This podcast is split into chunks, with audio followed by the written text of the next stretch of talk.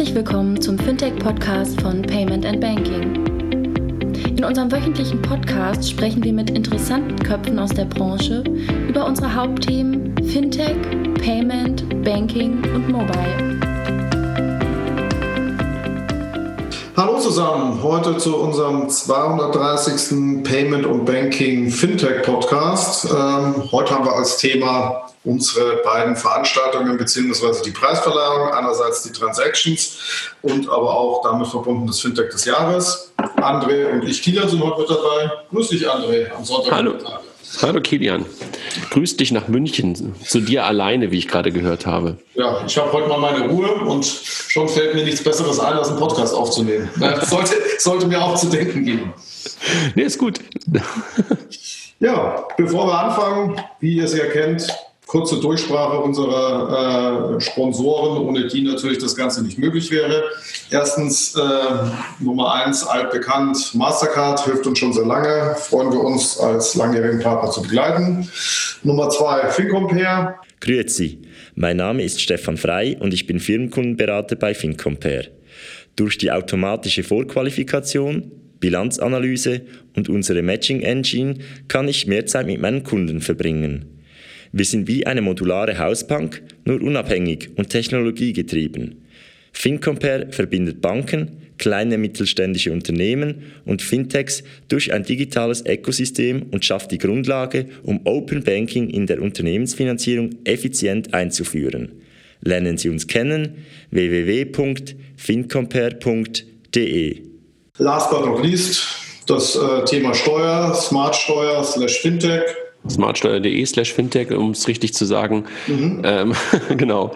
Was machen die Kollegen? Die machen halt eine smarte Steuererklärung, wie man schon hören kann, und bieten halt Partnern und deshalb halt die URL mit dem Fintech dahinter, Partnern die Möglichkeit an, sich in den Prozess der Steuerberatung, Steuererklärung zu integrieren, um dann sofort im richtigen Kontext möglicherweise Angebote, passende Ergänzungen dem Kunden anbieten zu können. Und insofern, Björn und das Team unterstützen uns auch schon länger und freuen uns, dass wir diese drei Partner die ganze Zeit dabei haben. Ne?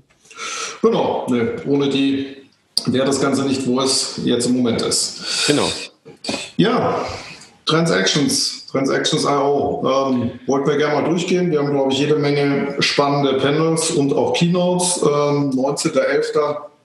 in Frankfurt ist es, den ganzen Tag, also von, ich glaube, früh um 9 bis abends mehr oder weniger Open End. Wir haben am Schluss ja noch die Verleihung Fintech des Jahres. Genau. Vielleicht 2, 3 Sätze von dir, André. Wie ist es überhaupt dazu gekommen, dass wir jetzt beschlossen haben, sowas zu machen? Ich glaube, man kann eigentlich sagen, dass es so ein bisschen der Situation oder der Situation geschuldet war, dass wir immer das Gefühl hatten, dass auf der PEX und auf der BEX wir ja nur sehr begrenzt Platz hatten und diese Invite-Only-Veranstaltung für uns ja auch so als Konzept da dran geschrieben haben und immer wieder Leute gesagt haben, ich möchte eigentlich auch ganz gerne mal zu einer Veranstaltung, die ihr macht. Dann haben wir uns überlegt, es wäre doch eigentlich ganz gut, wenn wir vielleicht mal einfach diese Themen auch versuchen zusammenzubringen, also Banking und Payment in einer Veranstaltung, auch nur einen Tag. Die anderen Veranstaltungen laufen ja in der Regel immer so 2 Tage, die wir machen. Und so war die Idee, auf das Invite-Only mal zu verzichten, mal zu gucken, was passiert, wenn wir es einfach für jeden offen machen. Ich glaube, zu sehr fairen Preisen, ehrlich gesagt, und haben uns dann überlegt, was ist ein guter Termin? Und wir haben dann festgestellt, es gibt eigentlich keine guten Termine, weil entweder sind immer Ferien oder Weihnachten oder andere große Veranstaltungen. Und dann haben wir gesagt, okay, komm, das kriegen wir irgendwie hin, kurz nach der Banking Exchange in Frankfurt beziehungsweise bei Frankfurt, ich weiß jetzt gar nicht genau, ob es jetzt Frankfurt oder Offenbach ist, wo das Ganze jetzt ist, noch eine Veranstaltung zu machen und haben uns dann halt auch überlegt, wir machen ein bisschen anderes Format als bei den Invite-Only-Veranstaltungen, also ein bisschen Keynote-lastiger kann man, glaube ich, sagen, ne, wenn wir da durchgehen. Und mal gucken, was daraus wird. Ich glaube, den Anspruch, den wir ja immer bei unseren Veranstaltungen haben, ist, dass wir selber ja ganz oft auf Veranstaltungen sind und immer das Gefühl haben oder häufig das Gefühl haben, dass wir das ein bisschen anders haben wollen. Und Bei den Invite-Only ist es relativ einfach, weil du ja auch über die Gäste ganz gut filtern kannst. Und bei einem Event, wo eigentlich jeder kommen kann, muss man mal gucken, dass man trotzdem diese Stimmung aufrechterhalten bekommt, dass es sich etwas anders anfühlt. Aber das versuchen wir halt durch unsere Gäste und durch die Themen und allgemein, glaube ich, auch durch die Location und durch die Dinge, die sich Nicole und Team dann immer einfallen lassen und ausdenken, eine ganz gute Stimmung hinzubekommen und es etwas anders zu machen, als wir das von normalen Veranstaltungen kennen. Ne? Ja. Also ist, glaube ich, auch für uns und für uns als Team jetzt wirklich mal was Neues, das neu auszuprobieren, die offen reinzugehen. Wie du ja gerade gesagt hast, lässt sich nicht so gut kontrollieren, wie zum Beispiel Invite-Only, aber ich glaube, das ist auch das Spannende daran. Meiner Meinung nach alleine durch das Line-Up wird das auf jeden Fall eine gute Geschichte. Aber auch wir werden lernen, was da gut funktioniert bei der öffentlichen und was nicht so gut. Ich freue mich drauf. Mal gucken, was rauskommt. Bin da sehr, sehr, sehr, sehr zuversichtlich. Ja, wir haben ja in den letzten Wochen auch eine ganze Menge Aktionen gemacht und vielleicht war der eine oder andere auch schon manchmal ein bisschen genervt davon, dass an allen Ecken und Enden immer wieder wir auf die Transaction hingewiesen haben. Ist aber ein bisschen der Situation geschuldet, dass wir halt einfach schon die gemacht haben. Ne? Wir haben einfach noch nie eine Veranstaltung gehabt, wo wir Tickets verkauft haben und so haben wir halt irgendwie relativ häufig darauf hingewiesen, sind echt froh, dass wir mittlerweile die Hütte voll haben. Ein paar Plätze gibt es noch, aber nicht so, dass wir sagen würden, wir sind wie Lea, ganz im Gegenteil. Hat sich wirklich in den letzten 2-3 Wochen eine ganze Menge getan und echt schön zu sehen, dass wir da jetzt irgendwie auf eine echt fette Anzahl an Gästen zulaufen, ne? Total. So. Und wie du sagst, diese Erfahrung, wann muss ich wie viel machen und wann nicht, die muss man halt auch erstmal sagen. Und sicherlich gab es da 2-3 Sachen, man sagt, die hätte es wahrscheinlich gar nicht gebraucht im Sinne von Ticketverkauf und ein bisschen zu viel, ein bisschen zu wenig, aber das glaube ich ganz normal, wenn man sowas. Genau. Sieht. Also das war jetzt ein bisschen so der Einblick, ne? Die Nabelschau auf das, was unsere Hörer teilweise vielleicht irgendwie auch von uns mitbekommen haben und einfach mal so ein bisschen zu hören, wie das so ist, weil wir haben ja, muss man ja ganz ehrlich sagen, keine professionelle Eventagentur oder sowas, sondern wir machen das ja wirklich selber. Also so wie wir die Podcasts uns selber beigebracht haben und das Bloggen selber beigebracht haben, so haben wir uns halt auch das Thema Events ein Stück weit selber beigebracht. Wir haben ja niemanden dabei, der das jetzt irgendwie in dem Stil und auch in der Größe, wie wir das jetzt machen, vorher schon mal gemacht hat. Gut, Nicole hat ein bisschen Erfahrung so als Bookerin und Eventsachen schon, aber schon ein bisschen was anderes, ne? Also wenn man halt im Finanzdienstleistungsumfeld solche Veranstaltungen machen will, als wenn man halt Kultur oder Platten macht. Klar. Ja, lass uns einfach mal durchgehen. Ich glaube, wir starten auch schon gleich, wenn man das Programm anguckt, mit einer Keynote, die ein bisschen anders ist. Professor Dück redet über Industrie 4.0, Arbeit 4.0, Digitalisierung. Da haben wir allein, glaube ich, schon in den ersten Briefing-Calls mit ihm festgestellt, dass der etwas anders ist als die anderen und damit, glaube ich, ein ganz guter Einstieg. Ja. Also ich glaube, der eine oder andere hat ihn vielleicht auch schon mal gehört, ist ja wirklich auch echt ein bekannter Autor, bekannter Keynote-Speaker, war ja früher bei SAP und guckt einfach auf die ganze Industrie ein bisschen anders, als wir das normalerweise vielleicht auch gewohnt sind. Ich habe ihn auch schon ein, 2 Mal gehört und bin immer wieder begeistert von ihm. Und ich glaube, das ist eine ganz gute Eröffnung morgens um 10. So ein guter Wachmacher, ne? Ja, bei Aufpassen, glaube ich, muss man schon. Das ist nichts, das ist, glaube ich, nichts für die halbe Stunde vor dem ersten Feierabendbier. Deswegen bewusst auch ganz am Anfang. Genau. Ja, weiter geht's dann mit dem Panel. Da kann ich ganz gut was zu sagen, weil das mein Panel ist. Das Thema Banking 3.0, immer diese Zahlen dahinter, ich weiß gar nicht, wer sich das ausgedacht hat, aber so ein bisschen so das Hausbankprinzip in der digitalen Welt. Also wir sind ja alle in einem Alter, jedenfalls so im Team, wo wir noch das Thema Hausbank so richtig kannten. Ich glaube, wenn ich heute die Kinder fragen würde, die gerade links von mir durch die Gegend laufen, was sie unter Hausbank verstehen, würden sie mich, glaube ich, erstmal angucken und fragen, ist das die Bank, die irgendwie bei uns im Garten steht oder so? Nee, aber so das kennt man ja nicht mehr wirklich, ne? So richtig das Hausbankprinzip. Und wir haben halt versucht, ein Panel zusammenzustellen, wo wir mal verschiedene Sichten darauf haben. Player einer klassischen Bank, wie die Hamburger Volksbank, dann mit einer Angreiferbank, eine Angreiferbank ist falsch. Die DKB als digitale Bank, die ja gar nicht dieses Prinzip der Hausbank, wie wir es früher kannten, nämlich der sehr stark filialgetriebenen, sehr stark beziehungsgetriebenen Hausbank lebt, aber wahrscheinlich trotzdem so etwas sein möchte wie eine Hausbank, wenn man das mal so als First Bank bezeichnet, ne? So als erste Touchpoint Bank.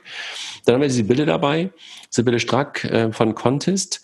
Warum das? Weil wir halt bei Contest auch so etwas sehen, dass da jemand sich in eine Rolle begibt für die Small-Medium-Businesses auf jeden Fall oder für die Freiberufler, Entschuldigung, nicht für die Small-Medium-Businesses, sondern für die Freiberufler und für die Freelancer, was früher wahrscheinlich auch die Hausbank war, nämlich der Kumpel, der halt irgendwie vielleicht in der Bank gearbeitet hat, der einem das Konto und den ganzen Kram gemacht hat und da kommt jetzt Contest rein. auch, glaube ich, eine spannende Perspektive, ne? Mhm, total. Also ich glaube, da ist die ganze Kette mit dabei und mal gucken, wo die Gemeinsamkeiten und wo auch nicht haben und wie groß der Unterschied wirklich ist. Und das Thema Hausbank, wie du ja gesagt hast, ist, glaube ich, als Begriff beiden Generationen schon gar nicht mehr so richtig bekannt. Also genau. Ich tue mir schwer damit, zu sagen, dass eine Online-Bank als Hausbank zu bezeichnen, passt irgendwie nicht. Genau. Hat ja kein Haus. Ne? Ja. Ja, so. Dann hatten wir eigentlich noch die Caro dabei, die Caro Gabor, jetzt von Yonko. Ich glaube, dass die einfach gerade leider, die musste absagen, weil sie einfach eine ganze Menge Sachen gerade zu tun hat. Also der eine oder andere wird gesehen haben, dass Yonko, also dieser in der Presse sogenannte Check24-Angreifer ja gerade mit den ersten Produkten live gegangen ist. Und so kann Caro leider nicht dazukommen. Und dann haben wir auch einen Aufruf gestartet, oder ich habe einen Aufruf gestartet, ehrlich gesagt, auf Twitter, dass wir noch jemanden suchen für das Panel. Und das gestaltet sich gerade auch echt gut. Gab es tolle Rückmeldungen, also von einigen Banken, die sofort gesagt haben, jo, wir haben da jemanden. Und uns war wichtig, dass wir dort auch noch wieder eine Frau auf dem Panel haben, also auch um das vielleicht auch nochmal dann Hinweis darauf zu geben, das auch divers zu halten. Und da werden wir mit Sicherheit noch jemanden bekommen. Ich kann aber gerade noch nicht genau sagen, von welcher Bank es sein wird, aber es wird jemand sein, der von der Bank kommt. Okay, super. Genau, danach komme ich. Also haben wir eher zufällig, jetzt nicht so ausgesucht. Ich habe aus meiner Sicht von den Gästen ein sehr interessantes, auch sehr internationales Panel, ist englischsprachig. Probieren wir also auch, haben wir in der BEX schon mal ausprobiert, machen wir jetzt, glaube ich, nochmal mit zwei, drei Panels oder Keynotes, die wir auf Englisch machen. Geht um das alte, fast schon aus unserer Welt langweilige Thema Mobile Payment, aber im Kontext, wo geht denn die Reise wirklich hin? Ist das wirklich Mobile Payment oder geht es ganz woanders hin? Genau, vom Setup habe ich den Björn Groß von Stuttgart dabei, mit eines der größten, teilweise in Deutschland gar nicht so bekannten Loyalty-Wallet-Apps, ich glaube irgendwie 20, 30 Millionen Monthly Active User international, die jetzt mehr und mehr in die Fintech-Welt reingehen. Wir haben den Robert Bönig von Klarna da, auch die gehen ja einen sehr, sehr interessanten Weg, dass sie sowohl die B2B, also die B2C-Seite covern mit ihren Produkten und damit, ich finde, so ein bisschen klamm und heimlich zu echten Wettbewerbern von PayPal und Konsorten geworden sind. Die werden da gar nicht so oft genannt, aber mehr und mehr. In der Größe auf jeden Fall. Kilian, du musst noch ein bisschen näher ans Mikro rankommen. Du bist gerade leiser zu verstehen, sorry. Dann darf ich mich nicht zurücklehnen. Immer. Genau. Das ist schon wieder vorgebeugt. Den Will wird schnell von Google. Ein bisschen was zu den Google-Themen, Google Pay, vielleicht lässt er ein paar Zahlen raus oder wo es da so hingeht. Wir haben den Peter dabei, den Peter Barkenecker von Mastercard und ja, am Schluss auch noch den Meinhard Ben, Satoshi Pay, die machen auch ein Wallet, gehen mehr und mehr in das Payment-Bereich rein und der spielt so ein bisschen die innovative Rolle. Also da ist, glaube ich, die Abdeckung auch sehr breit, sehr groß, mit dem Ziel auch da wirklich eine offene Diskussion dazu haben. Das ist ja auch der Anspruch, den wir immer in den Panels haben, da nicht ein langweiliges Frage-Antwort-Spiel zu machen, sondern am besten läuft es ja immer, wenn die Panelisten untereinander reden und der Moderator nur anstoßen muss. Da bin ich mir aber in der Runde ganz sicher, dass das ganz gut klappt. Genau. Du hast jetzt mal ein Männel, ne? Kein Panel. Ja, das war klar, dass der Kommentar kommt. Ich habe es mir vorher noch. Ich weiß. Da kannst du gleich die Überleitung machen genau. Zur nächsten Keynote. Genau, wir haben Tijen da, die momentan wir so auf Instagram oder auf Twitter hin und wieder mal guckt und so ein bisschen darauf schaut, wie das so aussieht mit Digital Woman, dann ist Tijen mit Sicherheit gerade in Deutschland diejenige, die größte Coverage, glaube ich, auf dem Thema gerade hat. Und wir sind froh, sie dabei zu haben zum Thema Diversität oder mit Diversität zu mehr Innovation. Was sie vertritt. Sie ist ja, glaube ich, gerade auch mit einem Buch draußen, so die Netzwerkerin oder sowas heißt das. Hat, glaube ich, gerade irgendwie auch den Baden-Württemberg-Preis oder sowas gewonnen. Habe ich gerade am Freitag irgendwie auf Twitter gesehen. Was auch immer das ist. Ne? Ja, aber ich glaube, Oettinger hat ihn auch bekommen und so. Das ist die Frage. Ja, das lassen wir jetzt mal so stehen. Genau, lassen wir so stehen. Also Tijen jedenfalls dabei und mit einer Keynote eine halbe Stunde zum Thema, wie Diversität sich auf Innovationen oder wie Innovationen mit Diversität möglicherweise noch besser zu erreichen sind. Kennst du sie jetzt schon mal gehört? Ich kenne sie jetzt, ich habe sie noch nie in der Keynote gehört oder auf dem Panel. Ich habe sie so ein, zwei Mal getroffen. Bin gespannt, wie sie das so rüberbringt. So. Aber denk mal, da ist ja ihr Thema. Genau. Ja. Dann ist Raphael dran, ne? Genau, dann ist Raphael dran. Er darf in die Zukunft blicken. Future Commerce, was geht da im Bereich Einkaufen? So ein bisschen visionärer, sehr stark vom Handel getrieben. Hat, glaube ich, sein Panel, da kommt noch jemand. Da kommt noch jemand, ich weiß aber ehrlich gesagt nicht wer. Ne? So, das weiß er, glaube ich, selber noch nicht. Das ist bei Raphael ja manchmal so eine Last-Minute-Entscheidung. Genau, macht er absichtlich so, ne, um ein bisschen Überraschung zu haben. Genau. Ja, so. Hat aber jedenfalls Leute dabei. Hannes hatten wir ja schon auf der Transaction, der ein bisschen Einblick gegeben hat, wie die BBC arbeitet, datenbasiert arbeitet und was die da so alles tun, auch in Sachen Voice, in Sachen AI und mit Ushan. Jemand, der in Saarbrücken an der Uni lange Zeit geforscht hat auf dem Thema künstliche Intelligenz. Ganz, ganz smarter, schlauer Typ. Und da bin ich mal gespannt, was die so rauslassen und wen Raphael sonst damit aufs Podium bekommt. Aus dem Hut zaubert. Man darf ja auch nicht alles vorher verraten. Deswegen ist es vielleicht mal ganz gut, wenn das eine oder andere Panel noch nicht vorher bekannt ist. Richtig. Ja. Danach geht es nach China. Christoph Bornschein haben wir da auch, glaube ich, ein sehr, sehr guter Keynote-Speaker. Also ich habe ihn einmal bei uns gesehen auf der Payment Exchange, glaube ich, war es letzten Jahres und war da, glaube ich, mit einer der besten Keynotes, die wir da hatten. Ja, Hammer. Also Christoph ist einfach, ich glaube, viele Leute kennen ihn auch. Er hat, glaube ich, in der Capital oder Manager-Magazin, bin ich gerade nicht ganz sicher, oder im Handelsblatt, ich weiß es wirklich nicht, ja auch immer eine Kolumne, wo er auch immer auf Deutschland guckt, dann mal auf die USA guckt oder jetzt auch wie jetzt hier auf China guckt und mit sehr scharfem Blick, mit sehr scharfer Zunge Situationen beschreibt, Defizite beschreibt, aber, und das finde ich super an Christoph, nicht nur Missstände aufzeigt oder Probleme aufzeigt, sondern halt auch immer sehr konstruktiv Ideen in den Raum wirft und mit seiner Firma ja auch mit daran arbeitet, ne? Dass halt bestimmte Dinge dann möglicherweise dann doch von uns auch mal gelöst werden und ist ja auch Aufsichtsrat in einer ganzen Menge Firmen, unter anderem auch bei der Deutschen Bank. Also Christoph, einfach echt ein schlauer Typ, der einfach auch unglaublich tiefe Einblicke, weite Blicke in die Zukunft uns immer wieder gibt und ich habe beim letzten Mal gemerkt, ich brauchte zweimal die Keynote und war froh, dass wir das als Podcast veröffentlicht haben, weil ich es dann nochmal anhören konnte, weil beim ersten Mal auf der PEX selber habe ich nicht alles, was er so gesagt hat, wirklich sofort, computen können. Verarbeiten. Das ist das deutsche Wort dafür. Richtig. Zwar aufgenommen, aber es ist noch nicht überall angekommen. Absolut. Und insofern hoffe ich, dass die Technik funktioniert und wir auch das wieder aufnehmen können und wir das möglicherweise dann nachher auch nochmal als Podcast veröffentlichen können. Ja.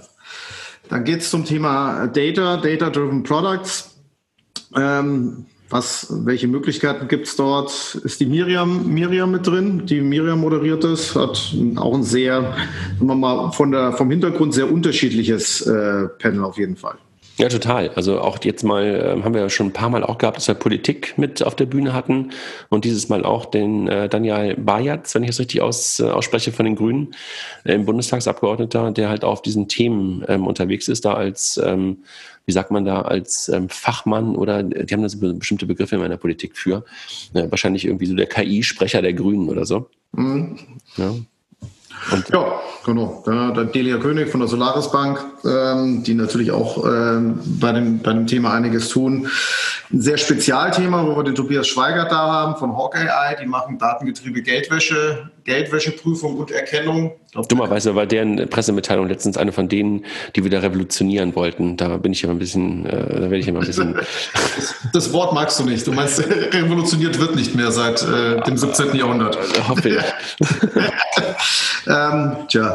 Den Sascha Gartenbach kenne ich ehrlicherweise nicht. Ich auch nicht. du was zu sagen kannst? Nö, müssen wir uns überraschen lassen. Und OnVista, die natürlich auch als B2C-Marke sehr, sehr viel Daten getrieben haben. Ja, Stefan ist ja nicht nur OnVista, ne? Stefan ist ja auch VC und aber mit OnVista damals schon losgelaufen, datenbasiert. Ich meine, überleg mal, OnVista war damals Ende der 90er, glaube ich, ne? Diejenigen, die dann gegen sowas wie STS, Teledata und sowas angestunken haben und plötzlich das Thema Börsenkurse komplett neu gemacht haben. Also der ist wirklich einer von denen, der verstanden hat, wie man mit Daten Geschäftsmodelle aufbauen kann. Ne? Also echt richtig gut. Ja, und auch nachhaltig. Ja. Gibt's immer noch und scheint damit zu funktionieren.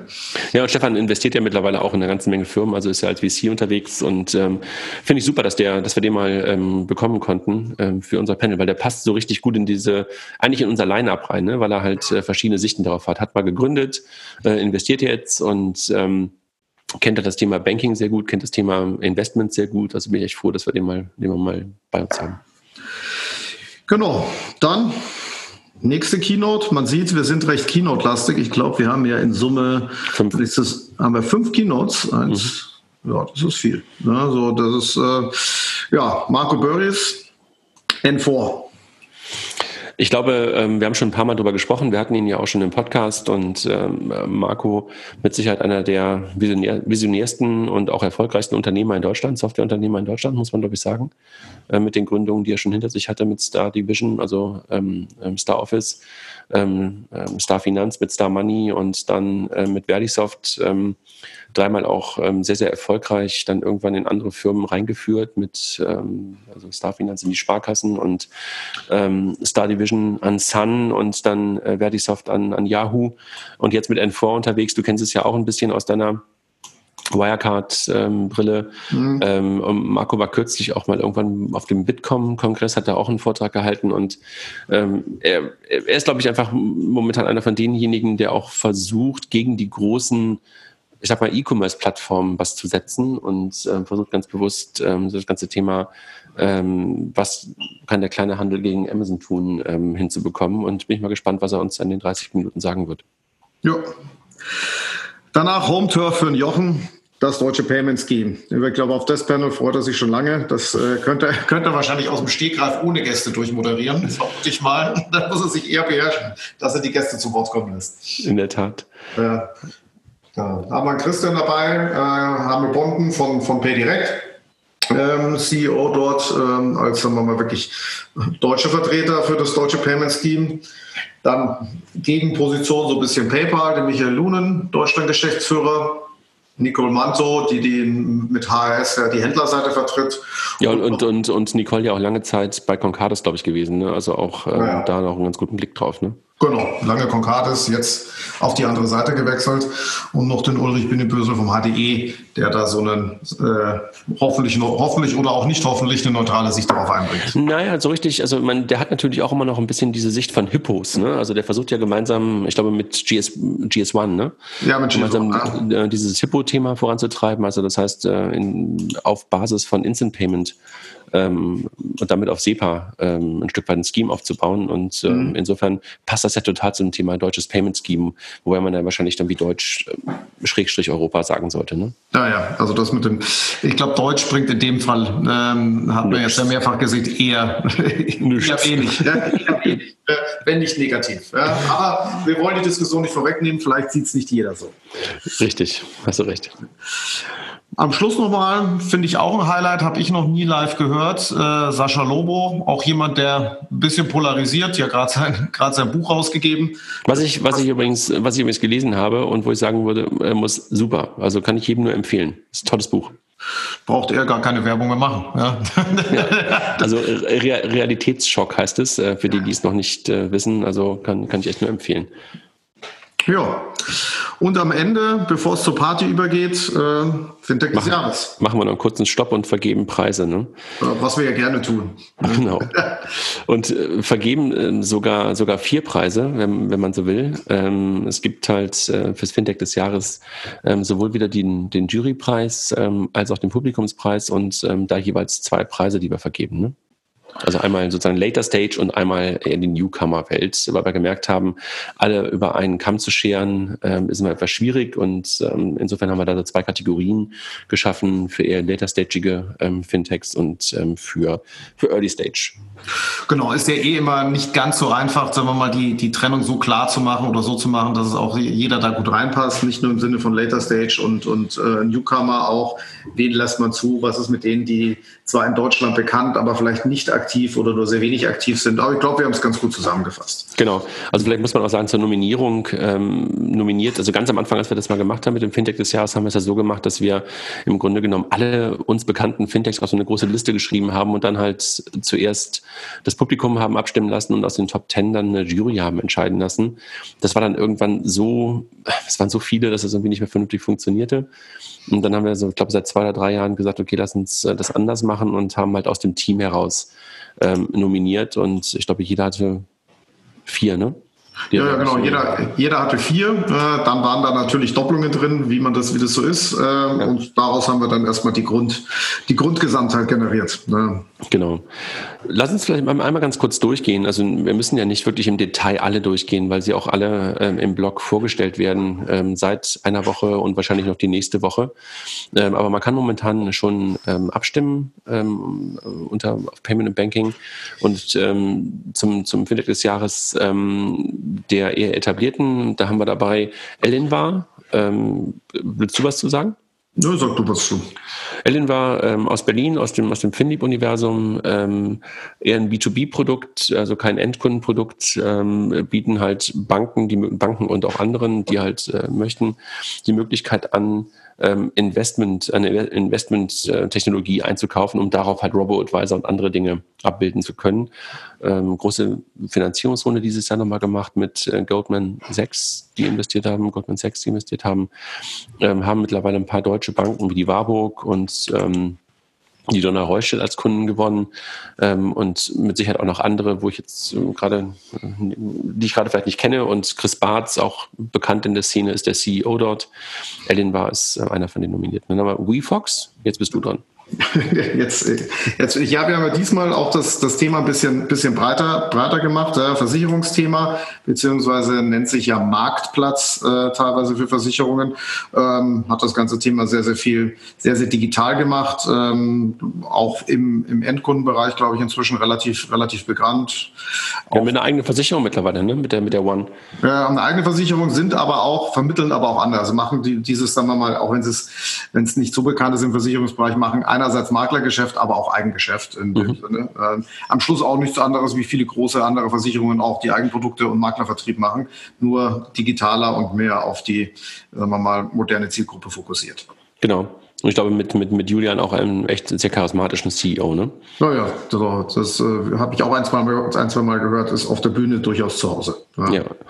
Dann Raisin, Tamasch und Team, früher unter dem Namen Weltsparen mehr bekannt, mittlerweile als Unternehmensnamen, glaube ich, Raisin, und auch als europäischen oder weltweiten Namen, also der Einlagenmarktplatz, kann man das so sagen? Festgelder, Tagesgelder und dergleichen, die halt vermitteln von europäischen Banken über ein zentrales Konto, was man bei ihnen eröffnet. Ne? Genau, wobei halt das, was man jetzt so ein bisschen sieht, ist durchaus jetzt immer breiter wird. Von einem reinen Anlagethema würde ich auch da erwarten, dass da deutlich mehr noch passiert oder schon da ist. Haben wir eine Bank gekauft, haben auch große Runde gemacht. Und ja, hat man, glaube ich, war nicht letztes Jahr schon ein Preis gewesen? Ja, absolut. Also immer wieder nominiert, weil sie einfach auch echt super performen, ne? Also einfach echt ein Hammer-Team, und haben ja jetzt auch noch Fair gekauft. Also die Jungs, die das Thema Altersvorsorge machen, also diese Riester-Rente machen, also echt wahnsinnig gut unterwegs. Ja, genau. SumUp. Kannst du auch was zu sagen? SumUp kenne ich durchaus, genau. Das inzwischen auch eine beachtliche Größe erreicht, selbst wenn es nicht so stark in Deutschland ist, aber weltweit sehr, sehr groß. M-Post-Terminals kennt jeder aus dem Taxi, vergleichbar iSettle. Genau, so haben wir inzwischen geschafft in einem Bereich, wo wahrscheinlich viele ihnen vorher gesagt haben, damit kannst du nie Geld verdienen, damit wirst du nie groß. Inzwischen doch eine beachtliche Größe erreicht zu haben, und eigentlich aus meiner Sicht besetzen die das M-Post-Segment mehr oder weniger komplett. Deswegen auch nominiert. Jo. Scalable Capital aus München, hier Erik Pott soweit auch schon ein paar Mal nominiert gewesen oder jedenfalls schon nominiert gewesen. Das Thema Geldanlage, ne? Also mit der Partnerschaft mit, glaube ich, Siemens, der Siemens Pensionskasse und der ING DiBa richtig groß geworden, aber halt auch im Endkundensegment mittlerweile ganz gut bekannt. Genau. FinCompare haben wir noch, haben wir aber schon Klarna, erstmal ich habe noch eine Liste. Ach, deine Liste lieber. Ja.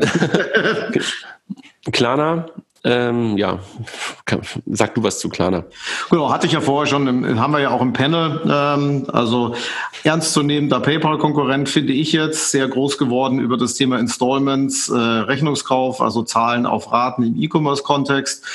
Sofortüberweisung übernommen, damit ja schon beachtliche Größe auf der Händlerseite und mehr jetzt auch Endkundenmarke mit bekannten Testimonial, mit Snoop und ja, alles pink jetzt. Kann manchmal nerven, fällt aber durchaus auf die Farbe.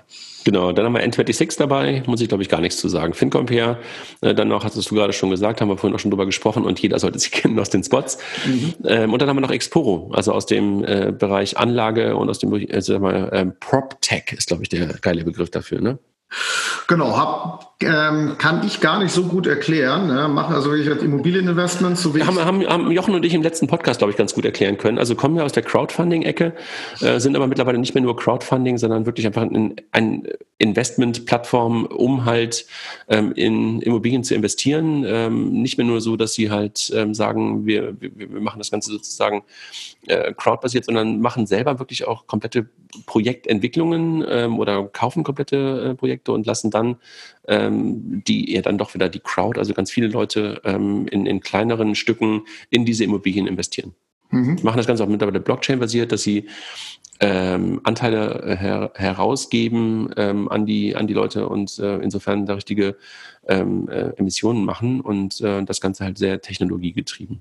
Hatten wir noch nicht so viel aus dem Kontext, soweit ich mich erinnern kann. Ich hoffe, ich habe jetzt auch keinen Blödsinn erzählt oder es war einigermaßen verständlich. Also wirklich echt beeindruckende Story. Haben auch gerade nochmal den zweiten, vielleicht auch der dritte im Markt mit jemandem hier aus Hamburg übernommen. Also Baustein, oder? Zinsbaustein? Nee, Zinsbaustein sind sie nicht gewesen. Zinsbaustein ist aus Berlin. Egal. Jedenfalls haben sie gerade jemanden übernommen. Gut, dann lass uns kurz auf das sind die eher Later Stage Fintechs und auf Zinsland, danke. Genau, Zinsbaustein waren die aus Berlin und Zinsland, richtig. Und die Newcomer. Yonko, haben wir gerade schon kurz drüber gesprochen, als ich über Caro sprach, die gerade so ein bisschen als Check24 Herausforderer antreten. Da waren ein paar überrascht, warum wir Yonko schon nominiert haben, weil da auch gar kein Produkt da war oder da ist. Mittlerweile ist ein Produkt da, aber wir haben halt auch gesagt, okay, wir müssen einfach auch mal so den Mut, in so einen Bereich reinzugehen, schon vielleicht sehr, sehr früh mit so etwas, belohnen, indem wir sie wenigstens auf die Liste mit aufnehmen. Und insofern Yonko dabei. Trade Republic hat man schon mal einen Podcast, ne? Ja, hat man schon so. Robin Hood. Absolut, Robin Hood. Cooles Produkt. BEX. Kennst du? Schon mal benutzt? Kenn ich, aber noch nicht benutzt. Geht ein bisschen in die gleiche Richtung wie Trade Republic, also sozusagen Anlageprodukte oder Wertpapieranlage, ganz easy und anders und die kommen eher aus der Spiele-Ecke. Also das heißt, die geben dir halt auch Virtual Coins, die du kaufen kannst bei denen, dann kannst du erstmal ein bisschen damit spielen, um dann nachher auch wirklich richtige Aktien kaufen zu können. Mhm. Aus Holland. Penta? Ja. Sagen wir mal, wahrscheinlich im Vergleich zu dem einen oder anderen, das ist schon, auch schon ein bisschen bekannter. Nicht wie Contest Freiberufler, sondern wirklich SME-Banking in dem Sinne. Sehr nah an der Solaris. Marco ja als neuen CEO seit ein paar Monaten. Ja. Genau. Und machen gerade richtige Out-of-Home-Kampagnen, ne? Also gehen gerade richtig hart gegen die Volksbanken, Sparkassen, Deutsche Bank und machen Plakatkampagnen in einigen Städten. Naja, so ein bisschen ähnlich wie Number 26, finde ich. Ja, Layout ähnlich, Message ähnlich. Wenn man es nebendran hängt, wüsste man es gar nicht so gut zu unterscheiden. Genau. Dann haben wir Avamo dabei, Kleinkredite in Afrika. Echt ein tolles Thema, was die Kollegen aus Frankfurt heraus treiben. Auch auf der Liste. Dann die Tomorrow Bank. Ich mag diese Beschreibung, die der Michael, glaube ich, auf der letzten BEX auch gesagt hat. Das uneheliche Kind zwischen der GLS und der N26. Tja, das war mal so schlimm. Beschreibt das aber ganz gut, ne? Ja. Michael war kürzlich ja auch auf der BEX und da hatten wir auch im Podcast zum Thema das Ende der Einhörner und das Leben die Zebras, glaube ich, ne? Genau. Also, und jetzt fragt man sich, wer Vater und wer Mutter ist, aber das kann er uns ja dann erklären. Genau. Dann haben wir Modify dabei. Ganz lustige kleine Anekdote. Freitagabends kam ich von einem Geburtstag mit meiner Frau gemeinsam in Hamburg, liefen über den Kiez zur Bahn und plötzlich stand der CEO von Modify vor mir, der gerade aus einem Konzert rauskam. Und schon ist er nominiert. Nein, schon ist er auf der Liste. So genau. Einfach geht das. Ja, genau. Nee, was macht Modify? Ist ja der Nelson, ehemalig Billpay. Ne? Genau, Nelson.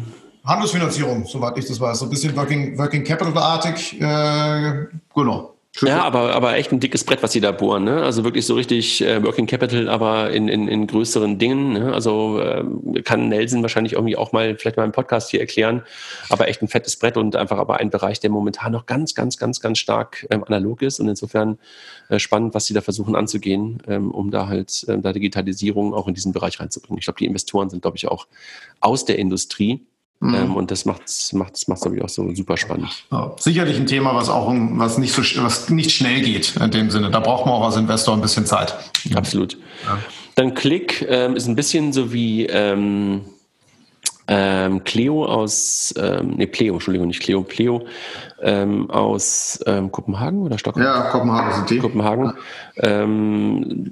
Budgetverwaltung für Teams, so ein Tooling-Ding. Ich glaube, da keine Karte dahinter, aber Miriam hatte das, glaube ich, nominiert und war ganz begeistert von dem Tool, weil es auch bei ihnen eingesetzt wurde und daher auch, das ist, glaube ich, aus Berlin. Klick. Genau, also ich glaube so B2B-orientiert aber, also jetzt nicht so, man teilt mit 3 Freunden die 5 Bier vom Abend, sondern da glaube ich wirklich schon deutlich weitergehen. Daher auch der Link zu Pleo, die es ähnlich machen, aber um eine Karte drumherum. Ja, genau.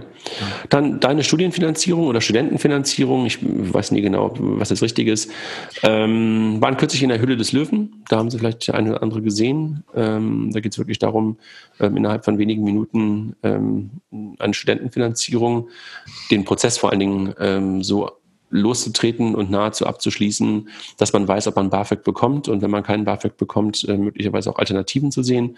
Ich sag mal, sehr prozessuales, aber dann doch auch Frontend-Thema, was die Kollegen da treiben, ne? Mhm.